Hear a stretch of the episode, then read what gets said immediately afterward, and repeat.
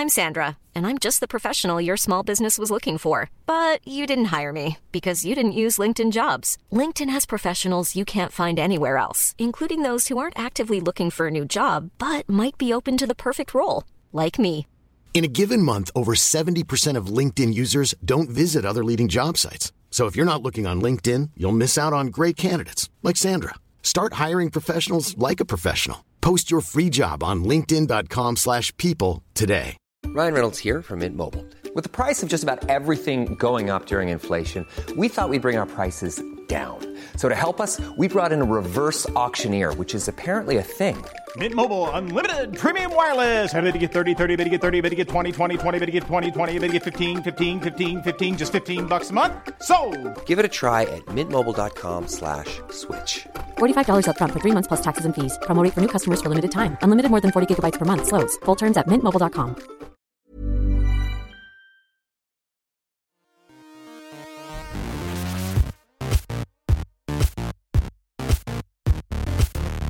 Welcome to the Story Studio. Oh yeah, here we go. Check it out now. Welcome to the Story Studio, a podcast where an independent publishing company explores the world of self-publishing, independent art, and the future of storytelling. My name's Daniel Wilcox, and today I'm joined by uh, Mr. Luke Kondo. Oh, sorry, Luke Kondo with a K, and special and guest. Nick, and Nick Cole. I told you I'd talk over you. That's cool. That's a good start. Welcome, Nick. Uh, so we're joined today by author, game writer, actor, Star Wars not Star Wars co-creator, vanguard of the indie publishing revolution, and a downright fantastic dude, Nick. How are we doing, Nick? Oh, I'm fa- after that kind of intro, how could I, how could I be doing anything but great? So it's a pleasure to be here, guys. Thank you. Fantastic. Pleasure to have I've got to say, I'm really excited to, to have you on, Nick. I've been a fan for quite a while, and it's just quite Oh, nice wow. to, uh, I don't know, get to talk to you. I guess it's nice. Oh, thank you. Yeah, I'm. I'm. Yeah, it's. It's. Um, what. What. What book did you kind of discover me through? You know what it was? I think you were on the Rocking Self Publishing podcast a long, Yes. quite a while ago, and Yeah, with Simon. That Yeah. would have been. Um, I think that was when I came on for a venture that a bunch of us were doing um, called Apocalypse Weird. yeah, and Mm. then that sort of that was very ambitious and then um, i learned you know i'm i'm an eternal optimist and then i work with other people and then i learned maybe i shouldn't be but yeah. but uh, it's uh, yeah that would be the book that came out of that was the red king and that's the weird series Yeah, um, that's Mm. sort of I have going on right now. But some people know me from The Old Man in the Wasteland, which was my um, first initial success. So I always kind of like to get a gauge uh, where people were first exposed to my my bad behavior. Yeah, Yeah, if you want mine, it was literally I think it was um Luke introduced me a couple of months ago just through your um free starter book on mailing list, which is the first one from the Weird series, isn't it? Yeah, yeah, yeah, yeah. That's Yeah, and I've and I've recently been listening to the audiobook of um The End of the World as We Knew It, which Oh. is fantastic. I love that. You know, and that's that was a departure for me because it was kind of of um, veering into romance a little bit. Mm. even though I just wanted to write a zombie story, but then it got it got very romantic. But the two actors, I'm so glad you're listening to that because the two, as I said, I was an actor. Um, Yeah. I was probably not a very good actor, but I, I- you know, what I made up for in talent, I I made up in enthusiasm what I lacked in talent. Um, but those two particular uh, narrators, Mare Trevathan um, and a gentleman named Guy Williams, they are absolute rock stars. And if I had half the talent that they had, I would have worked beyond a pizza commercial. It is fantastic. Yeah, I was actually saying to Luke the other day, I'm quite glad I'm listening to the audiobook because of the way that it's told. It's very, very audio focused, isn't it? Yes, yeah. It. I think. Well, I think the the way that I chose to tell that story, which was sort of through uh, memos from Ground Zero, it's it's a, it's very much a diary novel. It Mm. really, and it's it's two people. It's two. It's a it's a a, a, a fiance and a fiance, a man and a woman, and they are um, both sort of expressing their last moments to each other um, in the middle of this pandemic, and so it, it really does like I, I think yeah it, it that's one of those books that's probably better as an audiobook in my opinion Mm. We had, we Yeah, I think uh, I've- sorry, we had uh, John L. Monk on as well, and he was saying, um, "You stick the landing." He said he was singing his phrases. yeah, well, I mean, from John L. Monk, that's you know, there there is a guy who's absolutely banging it out in the park and post-apocalyptic right now, which Mm. that's a genre that everybody is always willing to tell you, oh, it's over and it's dead.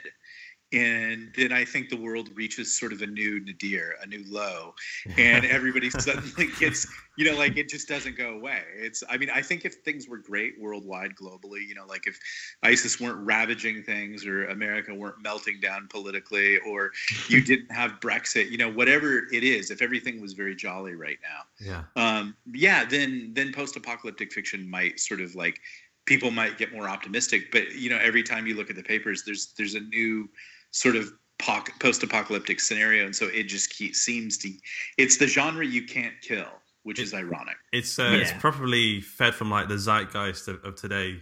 I think we, Exactly. we're, we're living in interesting times, and apparently that Yeah. that, that's Well- that begets post-apocalyptic. My secret, my secret suspicion about the post-apocalyptic culture in the post-apocalyptic reader, um, and it's very much kind of summed up in in the, the the grand finale of Fight Club by Chuck Palahniuk. But mm-hmm. I think what everybody who you know when we when we go home and we open up our credit card bills and we you know deal with our life or we look at our pay situation and we realize oh i'm going to be doing this job for the next 30 years the fantasy of post-apocalyptia is the big reset that the credit card companies have been gone up in nuclear fire and that you're you're going to have to sort of go back to our more tribal ways you're going to have to go kill the bear for food. You're going to have to put up your own little castle. And i, I think like always at the at, at the core of, of the of the human sort of experience is that desire to try to make a go of it on your own. And Yeah. we're getting less and less of that in this culture. We're getting more you know governments that sort of really want to provide everything for you but they frown on killing bears in the street. Yeah. yeah, it's, it's it's kind of the ultimate blank page for any writer, really. yeah exactly it's the ultimate game of survivor Yeah, Yeah. Um, so we should, so we've got a few questions for you. Uh, Yes, but sir. before that, uh, we need to do our big whoops for the week, because where we talk about you know something we've read, watched, heard, anything really. So uh, Dan, do you want to do you want to start smell? Dan, do you want to start us off? Yeah, yeah. Um, so my big whoop of this week is, um, and it's kind of a shame. This will probably be coming out a few weeks after. Today is the 25th of April, if I'm right, 26th, one of them. Um, so it'll be out for a few weeks by now. Um, but is StoryShop from the um, Sterling and Stone guys, which is one of those projects that I've kind of been keeping an eye on for. Well, probably for about a year, a year and a half. Um, I kind of caught onto their original Kickstarter. And for those that don't know, StoryShop's basically um, an alternative to uh, the commonly used software to plan your stories and to build everything within. So you can put your characters in there in full color in sort of social media like profiles. You can put your elements in. You can put your stories and plan it all out in there. Um, with the aim of they'll be releasing like a writer version in a couple of months that all integrates everything. So it will basically be the ultimate writing software, which is what they're kind of labeling it as. Mm. Um, and I've had it for well, probably about four or five days, and I have to say that it is genuinely fantastic. Um, still quite early in its development, so there are still a few bugs, but the guys developing it very open to submitting anything that you find and saying that they'll come back to it soon. But just as a basis, it's um, Just I as mean, a place seen- to like put down your, your your ideas all in one place, right? But yeah, yeah, because I mean, yeah, I mean, I we use Scrivener, and you obviously got little binders at the side, but this kind of gives a visual element to it where you can just see. I mean, I was saying to you the other day, Luke, about um, we put all the characters from the Rot series in there, and I didn't realize how many that we had until I saw it all out on this sort of canvas.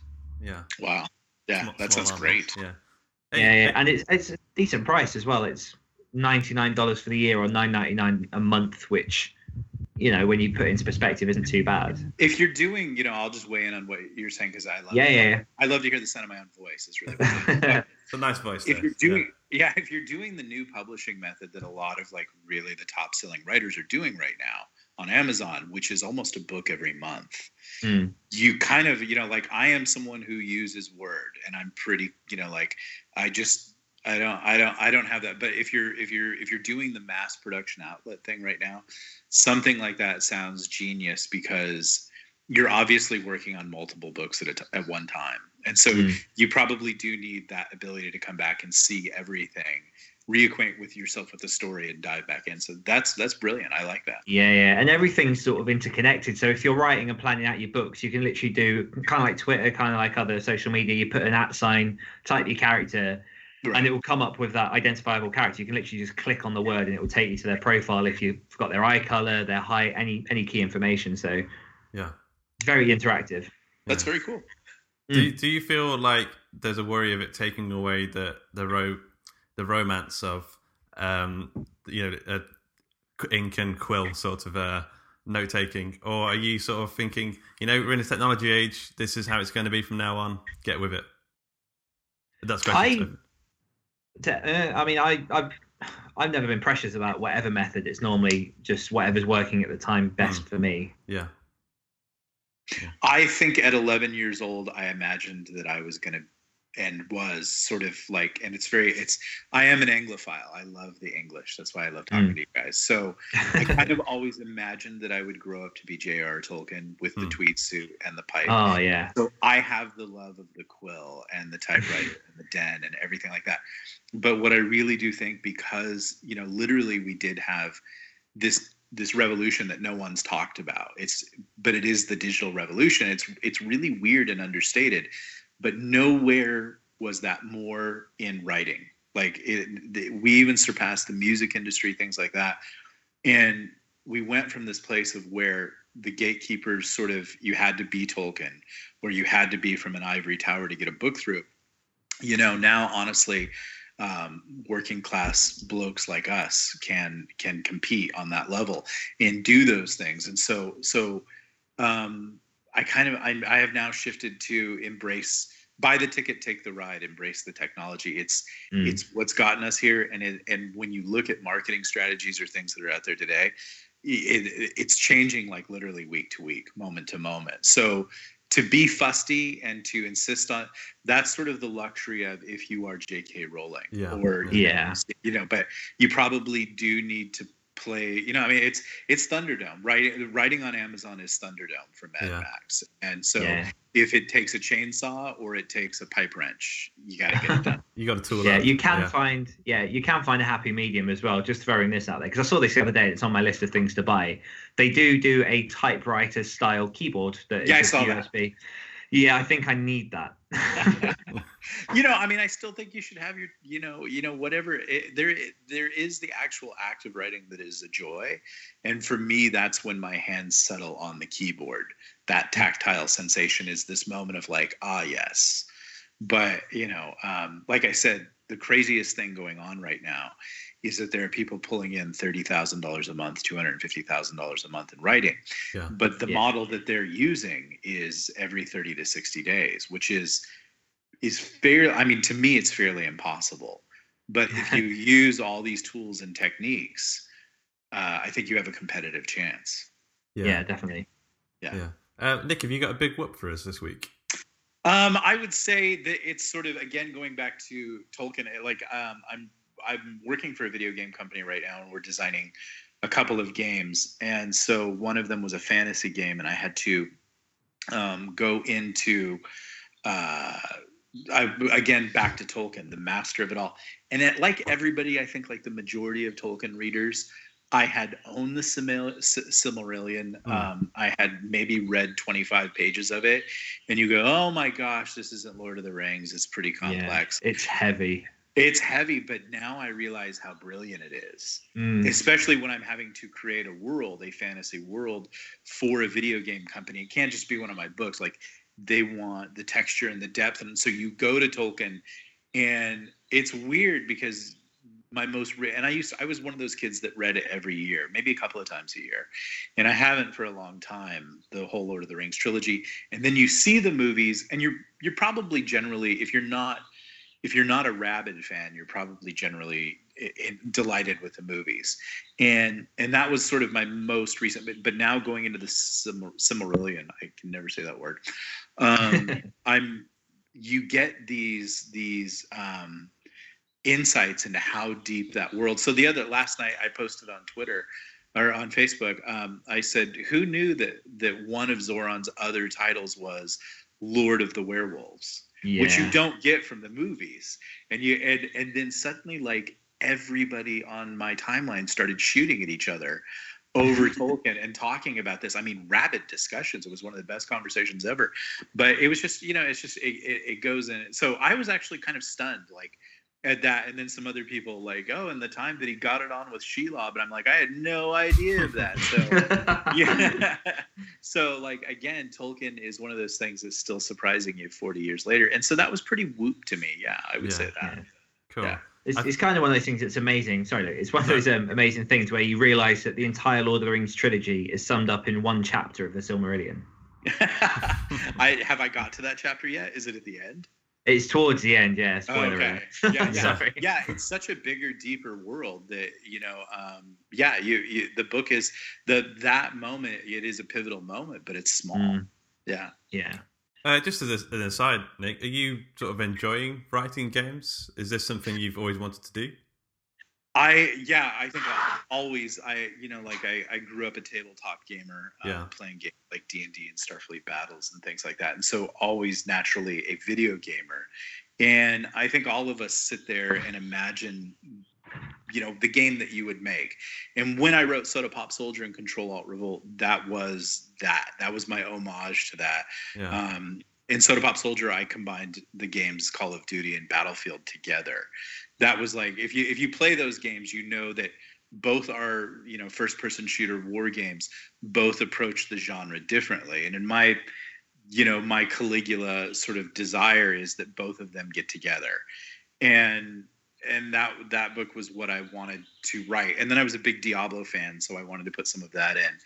So you but the what you find often with the video game industry is they're like we don't really need ideas. We have tons of those. But i, I locked into this one publisher um, and they they wanted someone to come in and build worlds. And it's weird going from a writing experience where you are the director you are the casting director you are the you know you even do the costumes and the music and all that kind of stuff.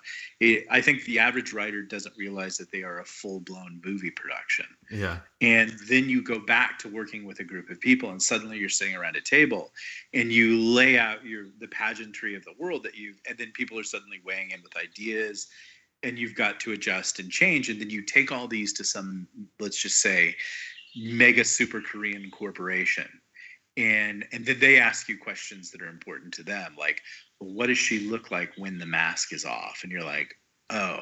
So it's it's it's an it's an interesting uh, it's an interesting experience. I would say i'm keeping a lighter touch with it than Yeah. my the writing that i developed for you know my brand.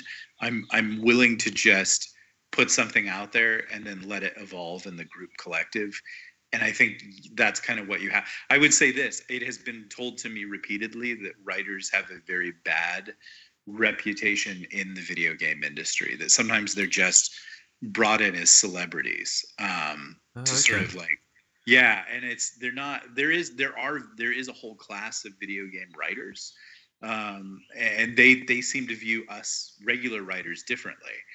And so you're kind of like maybe you're, you're kind of like a circus freak but you're definitely treated with like deference and respect and and I I just managed to lock in with the right group of people I think that really appreciate me. There was a producer that was involved in the project and he he was kind of coming at me with um like a bull, you know, and like and and challenging me to kind of like live up to all the bad expectations that I mean, writers being involved in video games goes back even to Douglas Adams. That's what he was doing when he died. He was working with a video game company um, on on on a project, and and so I think th- there was a lot of procrastination involved and blah blah blah. And I and I've heard just other bad stories in that respect.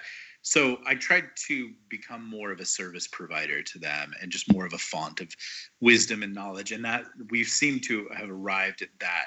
And the last nuance I would say is writing for a video game is much different than writing for a novel in that I learned very early on they want much less, which is really hilarious because I work pretty fast.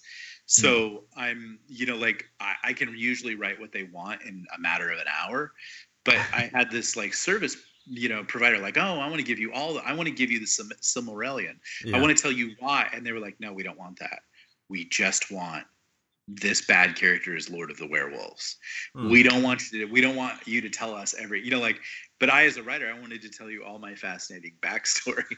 so I had to learn how to let go of all those tricks. I mean, I think what it, what I what I realized finally in the end is what they wanted were PowerPoint presentations. They didn't want chat. They didn't even I went from writing short stories to paragraphs to one liners to in the end they wanted powerpoint presentations with a picture Wow. and once i kind of figured that out i was like oh okay now i know how to talk to them Yeah. it was very much it was very much a jane goodall experience in that i had to go live with the gorillas and learn how to communicate I've um, I've been approached about working on a couple of games before, and I've tried to ask. So, what are the actual deliverables that you want? Because when you're writing a book or like a script or something, you know you're gonna the end output is this book. Whereas writing Right. a game, I was like, so what? I don't understand what the um what they actually wanted, and they still never really told me because it, it was it was too under NDAs and, and stuff like that at the time. But um, yeah did I, you that was my your- did you know what was your- what was going on? No, I was I had your same experience. It, like I said, it was living with the gorillas. You Yeah. had to. What I learned in the end is these are, you know, these are people. I, um, I'm going to go ahead and just wipe out the whole game industry right now. I'm sometimes convinced that most of them have Asperger's to some extent. Yeah, and they communicate a very specific way and it's not there is never any feedback. There is never you like as a writer you can you can just go onto amazon or facebook and generally the people will, who read you will tell you what a wonderful person you are or you can read a good review or you know like there's ton most people don't realize there's actually tons of feedback as a writer. And not all of it is good and by good i mean not all of it is good for you. Some of it is very false. Some people just think because they're talking to a writer they can just gush on you and and then there are some writers who fall for that and they believe that you know because i have all these ones five star reviews i'm a wonderful person no you're a horrible person john scalzi um so did i say uh, Uh, something I came out then. Yeah, something slipped out. yeah, that's just that's just yeah, it's just it. But you should never believe the reviews whether you're a good person. Um, what I learned with the video game people is if they don't say anything, it's good, Hmm. and if they say something, then it's something that you need to fix. They're very blunt. They're very brutal. And Sounds like my childhood. right and it's it's very engineering based you know like and they don't even really uh, i think the real true designers they don't even really think about the story. They're thinking more about the rules of the game that they're building. They're thinking about one plus one and numbers and and this archetype meets this archetype. And all they're really like i would say the thing to wrap your mind around in the video game industry is that they are building a house and they would like you to put some paint on it Whereas we as writers are used to building the house. No, they don't want to do that. They would just like you to color. They they have this this entity called A, and A attacks other things at plus one, and they would like you to develop the fiction for why that is. And you can use laser guns, and you can use robots, and you can use whatever. Um, and that's kind of what they're looking for in the world building aspect. But it it it, it is like sort of you've got to feel your way forward to what communication style works best for them, but most likely less is more. But you feel really weird giving them less. Yeah, yeah. You feel like you're just copping out on Yeah, on what yeah. they're actually after. That's they're really just looking for one line in a picture, and that's you know a lot of the uh, um, that's a that's a reason why writers have a hard time in Hollywood, um, because a lot of the times writers want to go in and tell you this thing that they've sat in the dark, you know, starving and working on, and the average Hollywood executive is looking for a four line, 25 word elevator pitch that takes them from the top to the bottom. And the reason it's called an elevator pitch is because you're hoping to get in an elevator and tell an executive what this pitch is by the time it takes to go to one floor. Yeah. So, you know, that's that's a hard thing to take what you love. You know, it would be like imagine bringing J.R. Tolkien into Hollywood and he's not known or anything like that and saying, okay, tell us what your story is about in 25 words or less Yeah.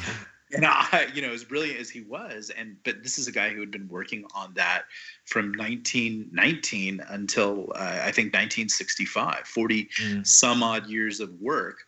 You know, now condensed down to four sentences. But that's Into that's Hollywood. tweet. Yeah. Yeah, into a tweet. and I think the video game people are like, can you pull a picture off the internet and put a line next to it that tells us what this is about? And you're like, oh, Yeah. yeah, I can do that because there's a paycheck. Do I want to do it? No, I'd Mhm. rather, you know, but they don't, they don't want a short story, you know, about, you know, why the elves do what the elves do. Yeah.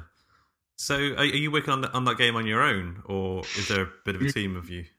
No, it's a team. It's and it's it's a it's um it's a pretty it's a pretty big project, and I am slathered in NDAs, so I can't Yeah. yeah. give away the details. But it is it is about as big as it gets. Triple A. Wow, Is that what they say? Triple A. That's the terminology, right? Yeah, it's AAA. that I've I'm now a part of two projects, and one project I think is dead in the water. Yeah. But it was that was the initial project that brought me in. That was as big as it gets, and I was like, oh my gosh! And I really, I really wanted to talk about it, but the the level of NDAs that I had to sign was frightening. Oh. I'm hoping now that it's dead, I can actually say it. But if I I said it, people would immediately get what it was.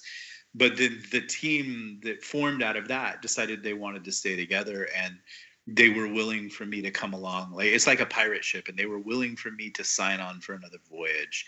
And so we went and approached another giant studio and we pitched them something and they seem very very excited. And they have probably right now one of the most popular games on xbox that sort of people can play um, so we're pitching them and hoping to go forward with that. And if it all falls apart then you know back to writing yeah, yeah. Um, so just so you've got like so you've got the game writing, you've got like a plethora of novels, you've got the post-apocalyptic stuff, a lit RPG, which is a genre we're seeing more and more of now.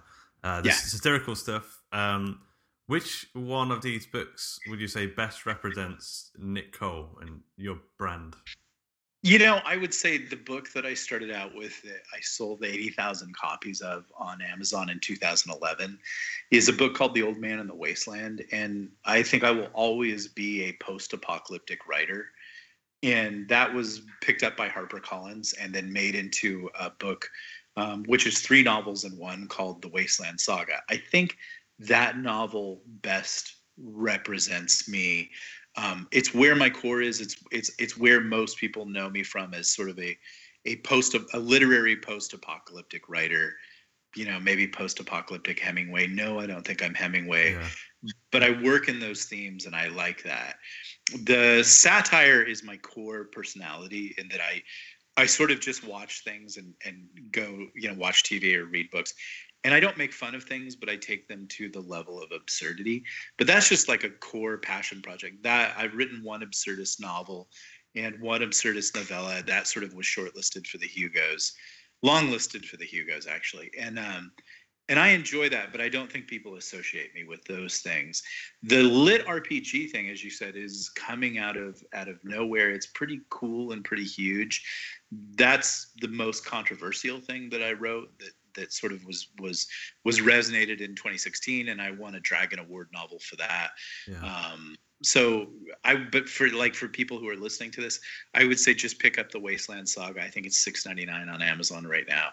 And that's you know if you like if you liked if you like mad max if you like fallout if you like the old man in the sea if, if you like a good sort of cormac the McCar- mccarthy's the road then that's a book that that you're going to have a good time with Did you uh, did you grow up reading like post-apocalyptic type stuff?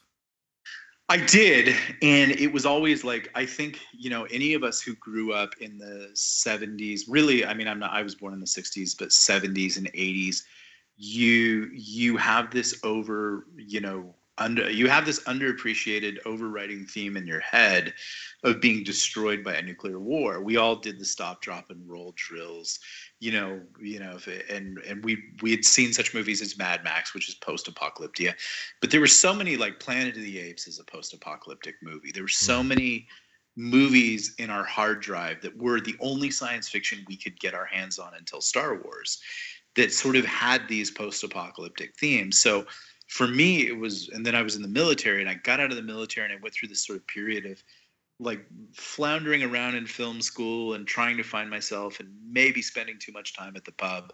And i was beginning to sort of see uh, the, the the appeal of of the post-apocalyptic civilization.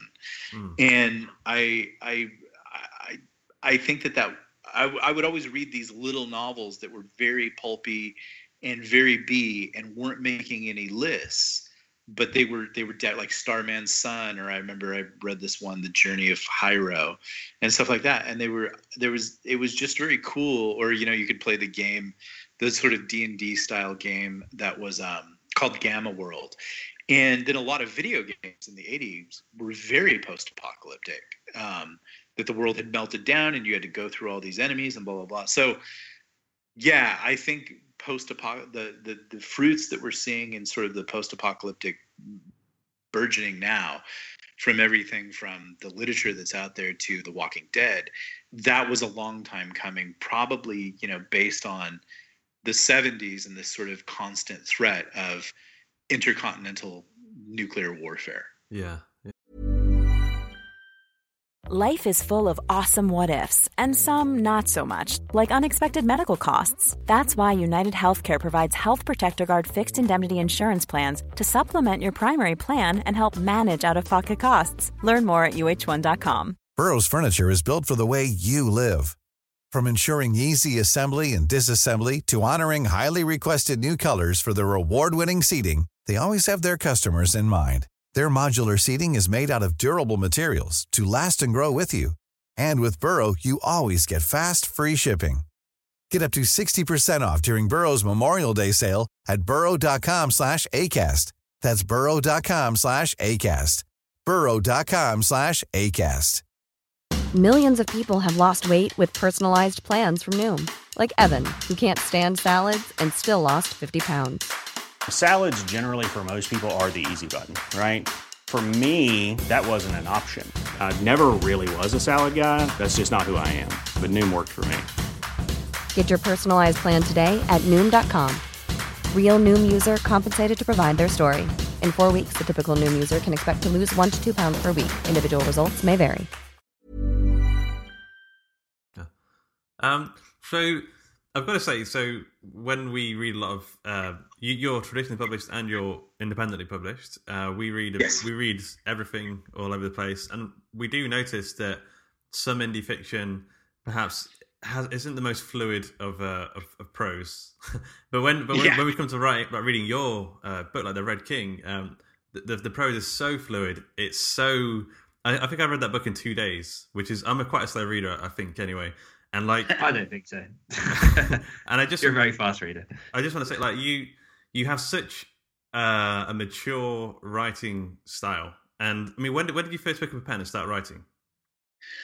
Um, I was writing since I think I, I think all of us were, weren't we? Since like eleven, and yeah, since we read the Lord of the Rings, and and Yeah. you know, uh, you know, I think I think we all start writing then. I always, I, and thank you so much. That is that I think that's the kindest thing uh, a writer can hear, and it's the best thing. You can you can get five star reviews and you can get all these things, but I love it when people say. I, I picked up your novel and I didn't mean to, and then I looked at the clock and it was two o'clock in the morning. Yeah, you know and i still have to go to work but that's okay. I'm probably going to think you know or i even had a doctor one time say you know like i i, I the, the worst part about today is that you know i'm i'm I, I want to read this book, but I got to do my job. And I'm like, I don't know that a doctor should. I No, hope he wasn't that kind of doctor. I've know, got a ten hour it- brain surgery today, but I'm knackered. I've been up all night reading your Yeah, book. exactly. Yeah, exactly. Or I'm slipping out between, you know, cuts to, to yeah, but anyways, you know, um, so I always did that, and and and I I wrote for a long time before the internet.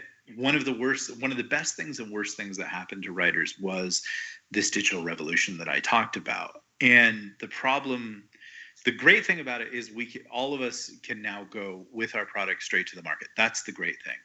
The bad thing is that all of us can now go to the market with our product Mm. because there are people who really and and here's the weird thing there are people who are writing badly know that they're writing badly and still selling well and then i know of some people in particular who now take their books back to an editor to be re-edited and do well. Now that's the success story. You can you can put some junk up there and as long as you tell it charmingly and winningly and it's interesting people will i think people will uh, overlook you know bad grammar. And there's some people that don't even realize there's bad grammar.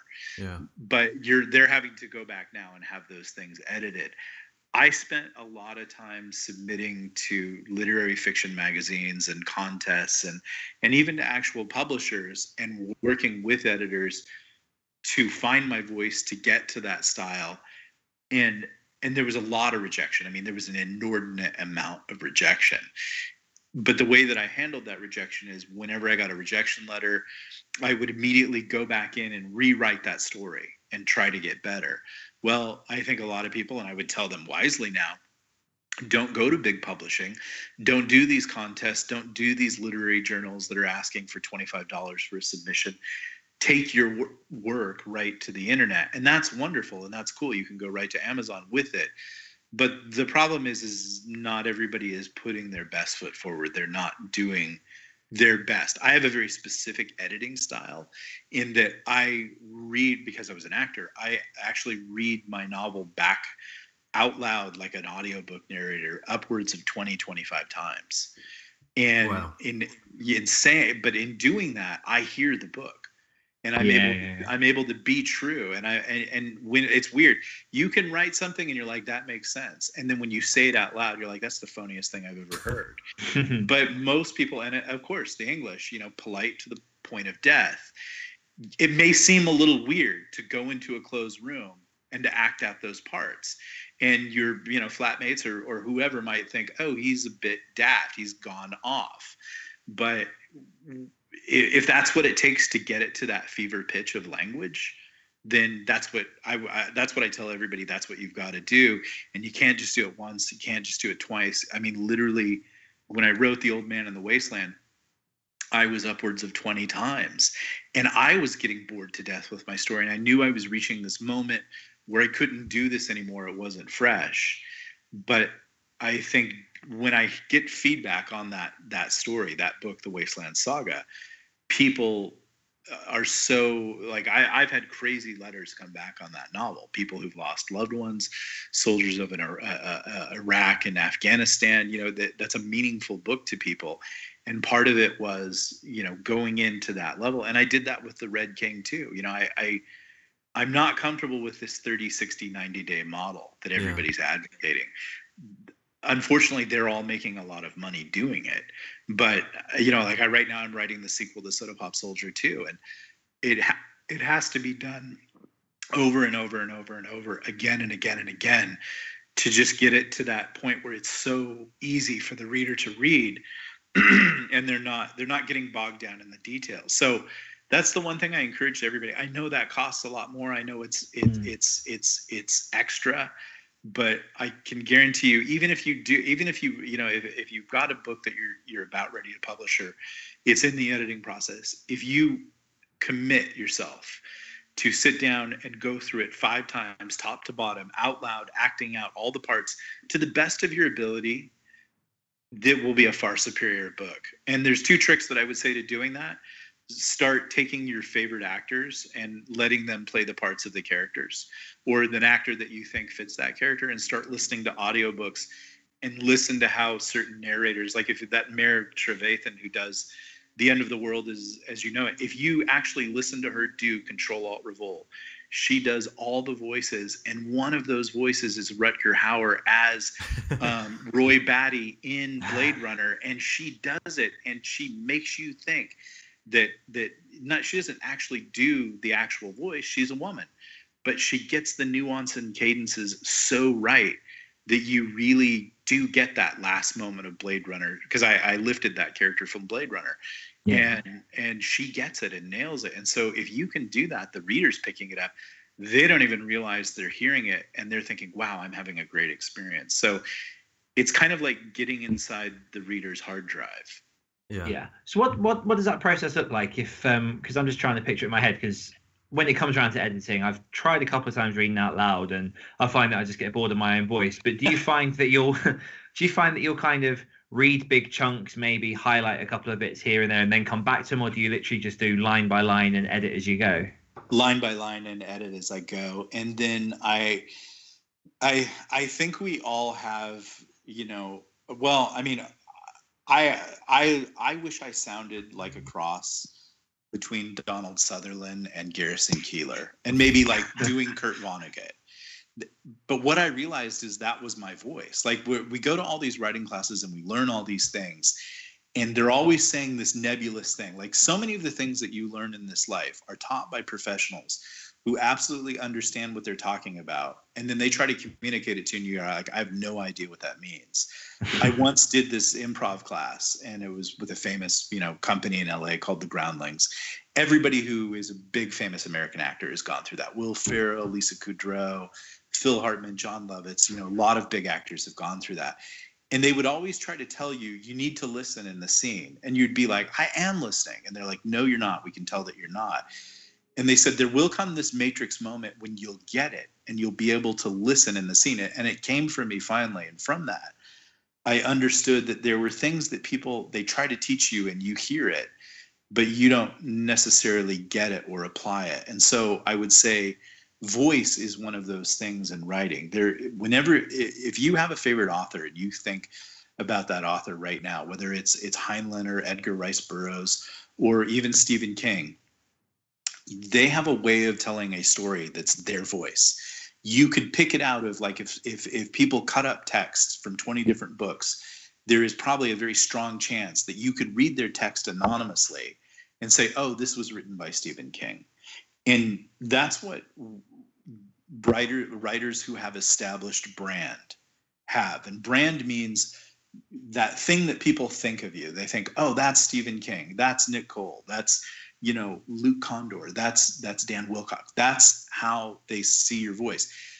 Pro- the problem generally in the indie mo- movement is that we haven't had the time to get there, or you know we haven't found it. But if you really want to up your game as a writer, the most crucial thing that you can do right now is figure out what your voice is and start writing, start telling all your stories in that vein. And it has something to do with the tone and the cadence of the writing and how you tell the story. But I've found that when I actually perform the book out loud, which is what I call reading back, I really do hear myself in the words. And it's it's maybe not necessarily how I normally speak in life, I've had people like they'll read my books and then they'll hear me in an interview and they're like, "Whoa, I totally didn't think you sounded like that." And I'm like, "Yeah, I know." That people will say sometimes that I sound in my writing much more noir, much more Raymond Chandler.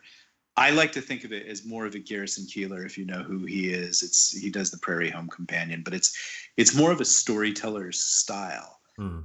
And and they're just hearing it in my voice and writing, not my real voice. So I don't know. Like again, I go back to I don't know if all that makes sense, but but there yeah. is something to voice, and I think you find it through performing your book out loud and hearing yourself tell the story of your story to you, and then finding those things that are like, no, that's just me trying to be Hemingway. There, I need to take that out. I'm not Hemingway. I'm Luke Condor, and yeah. I write this way, and I use this word, and it's it is weird, but it's you know it's the same thing like tracking in the forest. I every writer has a distinctive set of foot, footprints, and I should be able to follow you through the forest of the book. Let me ask you. I get. Uh, oh, sorry. Go on, go on down. I, I was just going to. I get that with um, considering that me and Luke we we did the first book of They Rot um, collab. I've had a few people that I work with literally go, I giggled at this line because I knew it was it was you. Yeah, exactly. Mm. Uh, so, and that's what you, you know, say. When, when you're like there, there are things like when you're hanging out in the pub or whatever like that. There are things that, or you think about your best friends.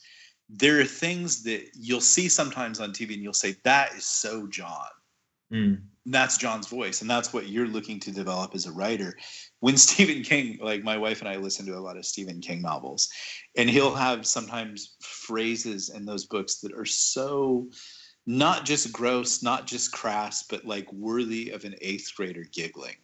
You know, just you know, just something like in in the Dark King, uh, in the in, in, in the Dark Tower, there is a line about the character Mordred, and and it, he kills somebody and then issues a victory fart. and I'm sorry to be crass, but like my wife and I will look at each other and go, Stephen King, everybody. Yeah. You know, because it's such a Stephen King way of telling a story, and that's his voice.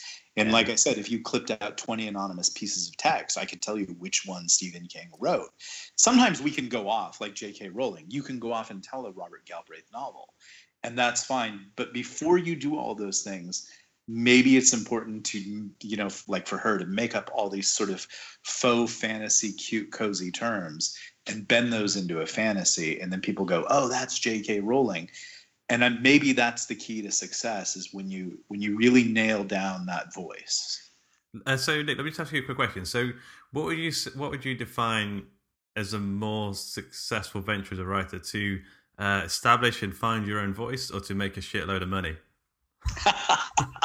um, I'm always going to go with money. Uh, Okay. because yeah, because you know, like I'm, I'm just, I think so many writers get killed in this sort of, you know, highfalutin fantasy. Um, highfalutin is an old West term we have in, in America of putting on airs, um, of sort of, you know, thinking you're the lord of the manor kind of thing Yeah. It's you know you can have all those pretensions and you can wear tweed and you can have elbow patches and have a pipe and you can think all these great high literary thoughts and you can play this game of big publishing which is you know a game of of, of ivory towers and it's a game of of getting to know people at conventions and the right people and making the right literary noises. And uh, unfortunately with our culture right now that's very wherever you stand, that's a very left leaning way to think. If you really want to be loved by the big publishing establishment, you will make the appropriate political noises and, ta- and talk about the things and the topics that they want to talk about to get your novels reviewed and to to to get sort of this literary approval and success and maybe even win a booker prize Yeah. but at the end of the day you have hillbillies in america you know like a american or you know or even james patterson who writes drek you know or you know whatever. And these people are not just paying off their mortgages they're paying off their parents and their grandparents mortgages on money. And there's something to be said about that as opposed to being a starving writer who's you know stephen king said it in his book on writing. He said you can either be critically liked or you can be commercially successful. And i've actually found that to be the case. I mean as hmm. much as everybody always wants to reinvent the wheel or throw themselves at the wall and say i'm going to be different i'm going to have everything i think that you can either be commercially successful or you can be critically important. And that's why whenever anybody and i think again again i give long answers for everything but i would say this. So many writers get hung up on trying to write the important novel and we call it like in america the great american novel the great british now you know the i my code word for it is lavender and croquet. Yeah. you know it's this sort of super angsty novel or you can just write the junk that you want to read and that's what i write when i write the red king. And honestly even though the wasteland saga is a literary novel i came up with that book when i saw the advertisement for fallout 3 and i didn't have an xbox console and i was laying on my bed because i was a broke out of work actor and i was staring upside down at the ceiling and i was thinking man i really want to play that fallout and i wonder what it's going to be like and I was thinking about The Old Man and the Sea, which is one of my favorite books. And I was like, hey, wouldn't that be cool if you took The Old Man and the Sea, but you set it in Fallout?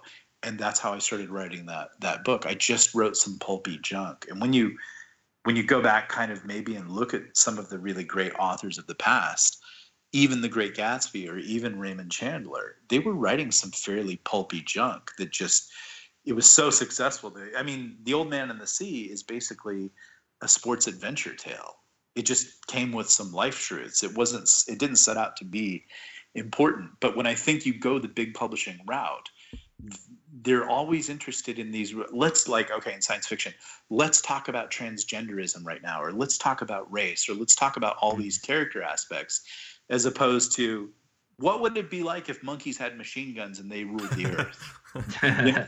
I'd like you know, and you tried to survive because you were an astronaut. It's it's gotten away from like pulp and adventure, but when you look at those guys who were churning out a novel every thirty days, they are writing like they're on a roller coaster and they're barely hanging on, and they're using everything that they can to entertain their audience for one minute more. They don't have time for highfalutin thoughts. They're just trying to blow stuff up to keep you turning a page. Yeah. One of the um questions I was so I was quite kind of surprised it took about halfway through this episode for you to mention Stephen King because I was starting to doubt one of my theories about you, um, which which was so I'm reading as I mentioned I'm, I'm making my way through the end of the world as we knew it, which is riddled with Dark Tower references. It's very um, it's sort of uh, as I'm reading it, and forgive me if this is not how you pictured it. It's very almost like the other side of the tower. You've got this sort of big building block that the um, main protagonist is making his way through, and you speak a lot about Stephen King at this point. Would you say, as he probably is with most writers, that he is one of your big influences for your books? Because obviously, The Wastelands was also a Dark Tower novel. Um, the Crimson King is a big part of that series. Is that something that is a conscious thought, or is that just sort of a very happy coincidence? No, I am an unabashed lover of Stephen King, and I I, I love him so much that I never want to meet him because I'm pretty sure he would like me. Um, but I the think- ultimate dream crusher. yeah, I mean, I, I was in Hollywood long enough to realize you don't want to meet, you know, Captain Picard. You don't want to meet the Yeah. people that you think, you know, you have because they're real people and they let you down and they're just sort of strange and average like you. And you're like, no, you're Kirk. You're in charge of the the Enterprise. You're, you know, you're you're Captain Picard. You don't want to meet these people. So, um, and I, and I would love to meet Stephen King. It would be great. But no, I I have I have listened to him for years. I mainly I spent a lot of time driving on the road um, into the deep southwest and it's very empty and vacant out there and so i took him with me on a lot of journeys so he influenced my writing style but when i look at his brilliance and how he has evolved as a writer to even i think now today he's he's actually doing some of his best work now. But if you look at a lot or you you you talk to a lot of Stephen King fans they will tell you that his best work was in the 80s and i you know it's but i'm just saying in, in a in a in a cutthroat culture where you have some people who can write great novels and then they you know like jd salinger and then they never write anything again or frederick forsyth they write four novels and that's it it, to do the hat trick that he has been able to do, which is to consistently launch big and to keep people entertained, and to be so prolific in all forms media, audio, um, movies, games, even all that kind of stuff. He's done so well. And I can tell you this it, there is a modern one of I had an agent, a New York agent for a while when I was with the big publishers, and I fired him and he told me sort of the in, inside scoop about a lot of people that we think write books. And he said they don't actually write those books. They're, they're teams of people writing those books for them. But i can tell you with stephen king that cat writes his own books. Yeah. he hmm. is he is a writer's writer. The and and you know that he's great because the critics hate him you know and they call him and tha- and that's but you know i mean stephen king could literally buy these people and make them dance for nickels. He has so much money and that's that's probably why they hate him. But does he write schlocky pulpy junk? Yeah but does he write real honest people and characters going through it? And is there a bit of wisdom and truth? And does he attack social and cultural issues that he feels are relevant and important? Yeah the cat's mozart. Mozart wrote junk for king ludwig you know mm-hmm. he it's you know mozart was a performer who wrote what people liked. We now 500 years later think that it was great but at the time it was just pop music. And i think i, I always think of stephen king as the mozart of of writing. And the people will loathe him because he is commercially successful but there's a brilliance there. And when you look at the dark tower novels and those are some of my favorite obviously from the end of the world. When you look at the games that he played with readers and not to give any spoilers away to anybody but that he told you what the entire book was about in the first sentence. And then he made you read through seven books and then he pulled such a magician's trick that you didn't see it coming and then he warned you halfway through the seventh book he said listen you can put this book deck book down and be happy but if you go forward you're going to be very unhappy I'm uh, I'm only on book three and I'm reading it at the minute. Uh, so Yeah. I'm, I'm I'm waiting excited. for yeah. yeah. go Um, back and go back and read the first sentence and you know it I, took I me already know what it is in my head. Yeah, had I do as well. Yeah. Off the map, the the the it was so, and there there'll be people that hate it, but there is there's a trick he plays in this the seventh book where he says, eh, you remember, and he tells you about another trick, the mind trap, and he says, remember when you went through the mind trap in this book? I'm gonna do it to you now. Put it down and don't go forward. And I actually know people who've heeded that, and they said I went six months doing it and I couldn't take it. I had to find out what was behind that door. he plays this game with the reader. You have to know. So he's brilliant on levels none of us get. And and so yeah, I'm a huge fan. Would you say that's One of your my, uh, favorite book, or have you got another favorite Stephen King book? Um, the Dark Tower, I would say, uh, yeah, yeah, it's probably my favorite of all his his stuff. But you know, I really liked Mr. Mercedes, and I like Oh, it. okay. You know, and I I like uh, his short story work is so underappreciated. But Yeah. like, there's nothing more joyful than to have Stephen King short stories to go through because Oh, he yeah. just he's like a roller coaster, and he just says, "Hey, I can do all that." You know, he's he's just a brilliant writer. But even you know his his his um, nonfiction or non horror fiction is excellent. So he's just a, a fun way to spend a Saturday evening. Yeah, yeah. Um, so we, we're, pretty much through our time, really. Uh, Dan, have you got any final questions you want to ask?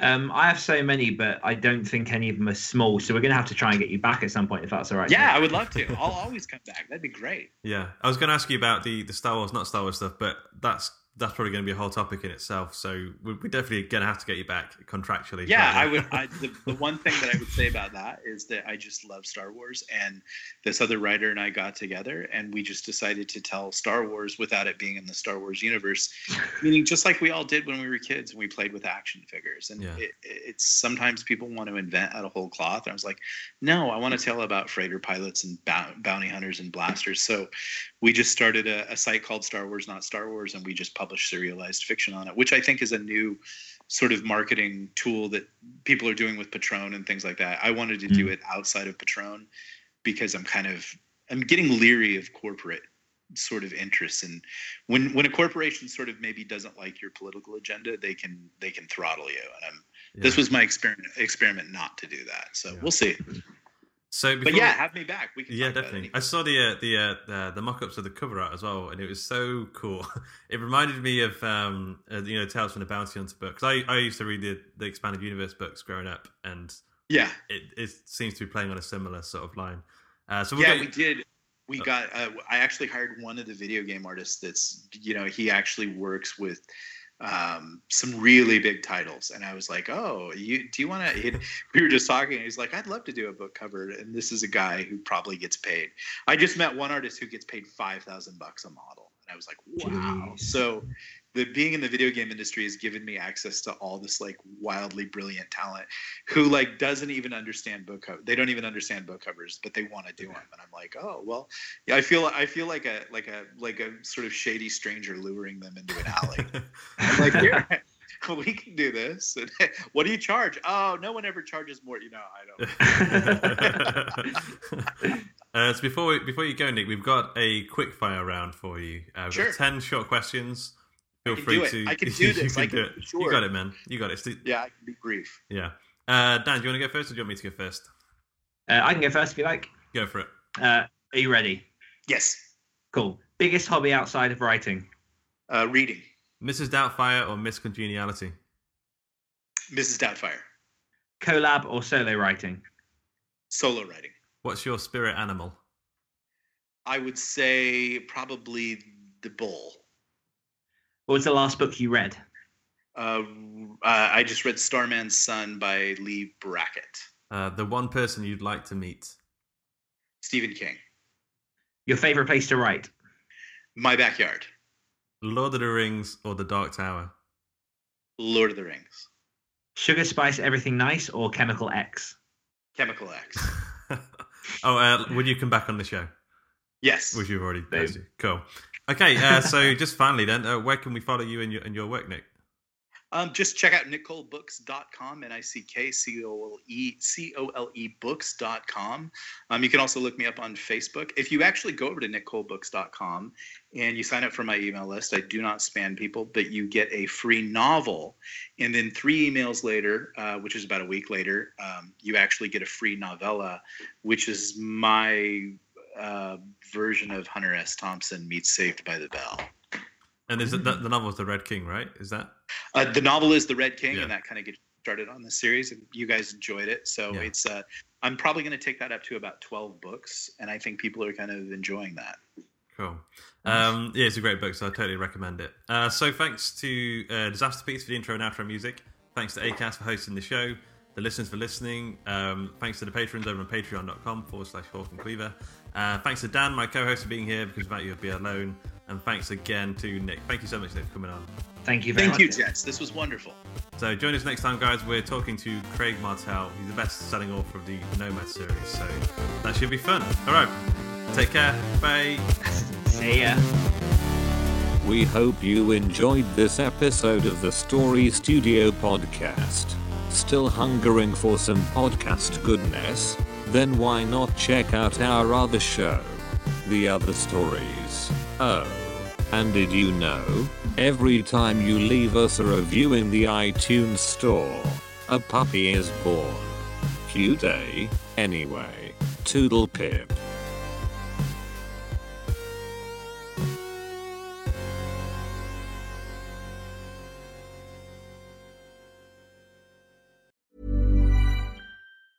Hi, I'm Daniel, founder of Pretty Litter. Did you know cats tend to hide symptoms of sickness and pain? I learned this the hard way after losing my cat, Gingy. So I created Pretty Litter, a health monitoring litter that helps detect early signs of illness by changing colors, saving you money and potentially your cat's life. Pretty Litter is veterinarian developed, and it's the easiest way to keep tabs on your fur baby's health right at home. Go to prettylitter.com and use code ACAST for 20% off your first order and a free cat toy. Terms and conditions apply. See site for details.